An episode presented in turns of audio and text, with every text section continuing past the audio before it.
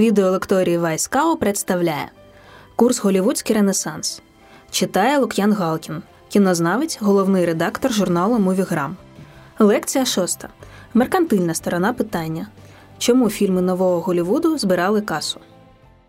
Американські дослідники наводять вражаючі цифри у середині 40-х за рік кінотеатри відвідувало близько 90 мільйонів глядачів. Наприкінці 50-х їх вже було трохи більше за 40. Це, напевно, найбільший і наймасовіший відтік з американських кінотеатрів за всю історію, і він мав під собою чимало підґрунтя. По-перше, з'явилося телебачення, на яке ніхто не звертав особливої уваги. От тільки телебачення невдовзі власниками телевізорів стало більше за 90% американців.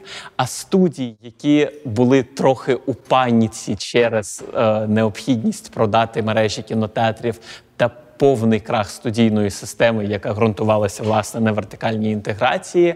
Студії через це е, ще й швидко частина їх швидко зорієнтувалася і продала пакети своїх фільмів власне телебаченню. Отож, телебачення стало альтернативою, стало заміною. Але справа було не тільки у цьому. Після війни в Америці з'явилося чимало європейського кінематографу, і цей європейський кінематограф і за тематикою, і за настроєм, і за якістю був принципово відмінний від того, що пропонувало золоте століття Голівуду. Не можна сказати, що за часів Кодекса Гейса фільми створювалися виключно неякісні або виключно шаблонні.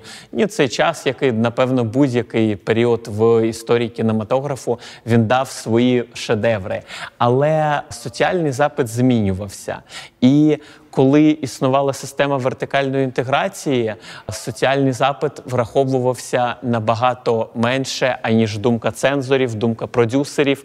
І оце класичне голівудське бажання продавати весь час одну і ту ж саму цукерку, тільки у різних обгортках. Отож, європейське кіно показало альтернативу, і ця альтернатива робила все менш і менш привабливою американський кінематограф. Насправді з цим пов'язана певна кількість курйозів. Знову ж таки, той самий Пітер Біскінд розповідав, що Роджер Корман був одним з тих, хто привозив європейські хіти до Америки і показував їх під тими чи іншими приводами, під тою, під цією чи іншою обгорткою.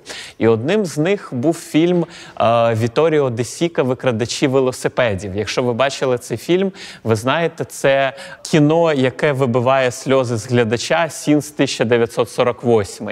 Але його пробували продати як багато чого е, з більш вільної у е, сенсі тілесності, сенсі сексуальності Європи. Його спробували спробували продати під виглядом такого собі європейського еротичного хіта, як продавалося багато чого десь на місцях. Але якщо ви пам'ятаєте викрадачів велосипедів, там навіть немає головного жіночого образу, і взагалі трошечки не до того у цій е, вельми похмурій післявоєнній історії.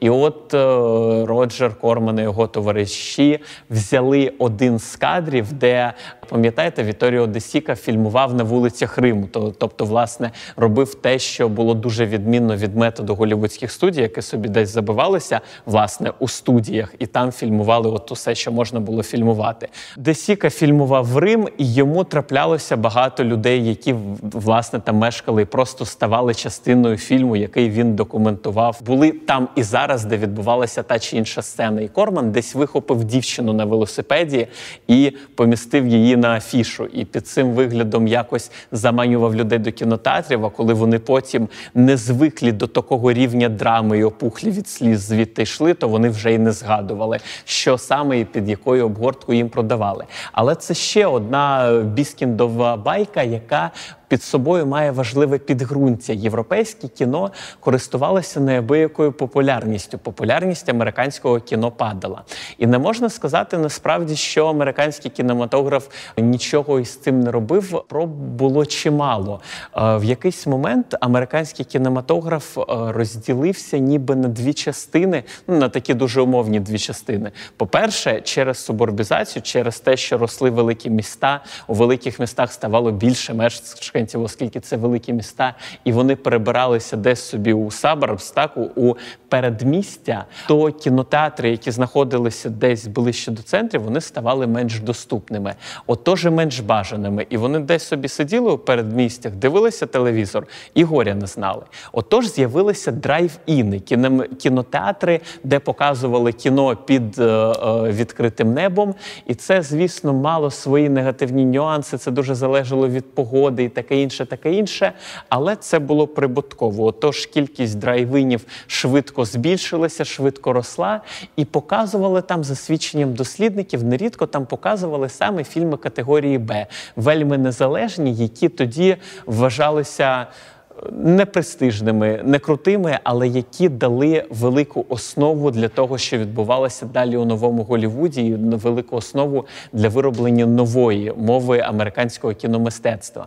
З іншого боку, розвитку набули пеплом. Це такі псевдоісторичні фільми. От якщо пригадаєте, я сподіваюся, прихильники Рідлі Скотта мене вибачать. Якщо пригадаєте гладіатор, це класичний пеплом. Такий там дослідники пишуть от такенні матеріали про невідповідність того чи іншого, чи костюму, чи тієї чи іншої доби, чи анахронізму. І ми знаємо безліч таких фільмів. Не тільки гладіатор, їх велика кількість виходить і досі. І от одним з таких фільмів був е, Бенгур Вільяма Вайлера, який свого часу зібрав 11 оскарів. 11 оскарів це ще один такий собі оскарівський рекорд. Нагадую, потім 11 оскарів збирали ще фільми. Приблизно це вже не пеплами, але також блокбастери Титанік і Володар Перснів, третя частина повернення короля. Але на фоні Бена Гура, який мав неабиякий, ба навіть близький до шаленого успіх, були і касові провали. Це були дуже значні касові провали. Наприклад, був такий собі пеплум блокбастер Клеопатра, який при бюджеті, якщо я не помиляюся, у 40 мільйонів заробив дуже незначну суму, яка не просто не окупила його у прокаті, а поставила під е, е велике питання існування студії, яка його робила. Отож, Голівуд намагався на те, щоб у Голівуду у Голівуду дуже добре вдавалося, тим паче, що всередині мінялася система. Насправді ще дуже сильно вплинуло на те, що новий Голівуд почав заробляти, це те, що невдовзі після е, студійної системи була впроваджена система зірок. Актори до того зв'язані студіями контрактами почали мати більше свободи. Участь актора першої величини стала як власне у сучасній системі великою гарантією того, що фільм отримує все ж таки гідні касові збори. А отже, й набували неабиякої і навіть великого впливу їхні агенти. От один з таких агентів згодом купив студію Universal і дуже добре, дуже добре почувався.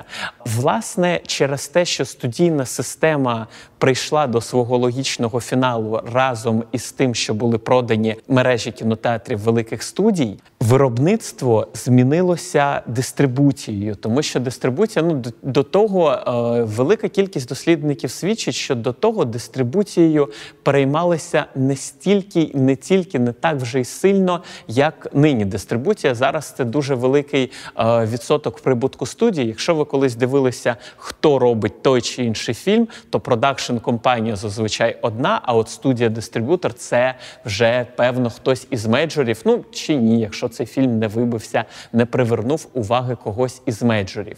Отож, на відміну від попередньої доби, фільмів почало вироблятися менше. Більше з'явилося незалежних студій, які їх виробляли, і фільмом фільмів стало менше вироблятися мейджорами. Мейджори почали фільми купувати. І от саме така можливість зробити фільм умовно кажучи, за три копійки, який потім помічає велика голівудська студія і вкладається в його дистрибуцію, і робить власне його прокат за той чи інший відсоток, який перепадає авторам. Оця система згодом і дозволила е, зміцнитися не тільки новому Голівуду, але й тому, що називається дуже незручним, але можливо не таким вже й невірним терміном новий новий Голівуд. Власне, це та доба, в якій ми живемо зараз, тому що дистрибуція продукція як така, вона стала основою кінематографу, і інтегрувала його ну власне до медіа разом з фільмами, разом з блокбастерами, разом із тим проектом, що має бути проданий. Ми отримуємо не просто велику кількість інформації, ми отримуємо велику кількість супутніх товарів. Навіть якщо зоряні війни провалюються у прокаті, чого з ними не ставалося, давайте скажемо чесно, вони отримують набагато більшу кількість ніж касові збори на продажі іграшок, на продажі відеоігор, на продажі мерча і стафа. І ця система насправді вона сформувалася не зараз, вона формувалася тоді, тоді, коли ще ніхто не думав про щелепи та е, близькі контакти третьої ступені, зоряні війни, які, врешті-решт, і поховали епоху нового Голівуду, і знову повернули Голівуд до продюсерських рейок, але вона формувалася саме тоді, коли були продавалися ці маленькі незалежні фільми. Це була лекція з курсу Голівудський Ренесанс від Лук'яна Галкіна, кінознавця та головного редактора журналу Мувіграм. Проект Вайскау реалізується за фінансової підтримки проекту зміцнення громадської довіри UCBI 2 що фінансується Агентством США з міжнародного розвитку USAID.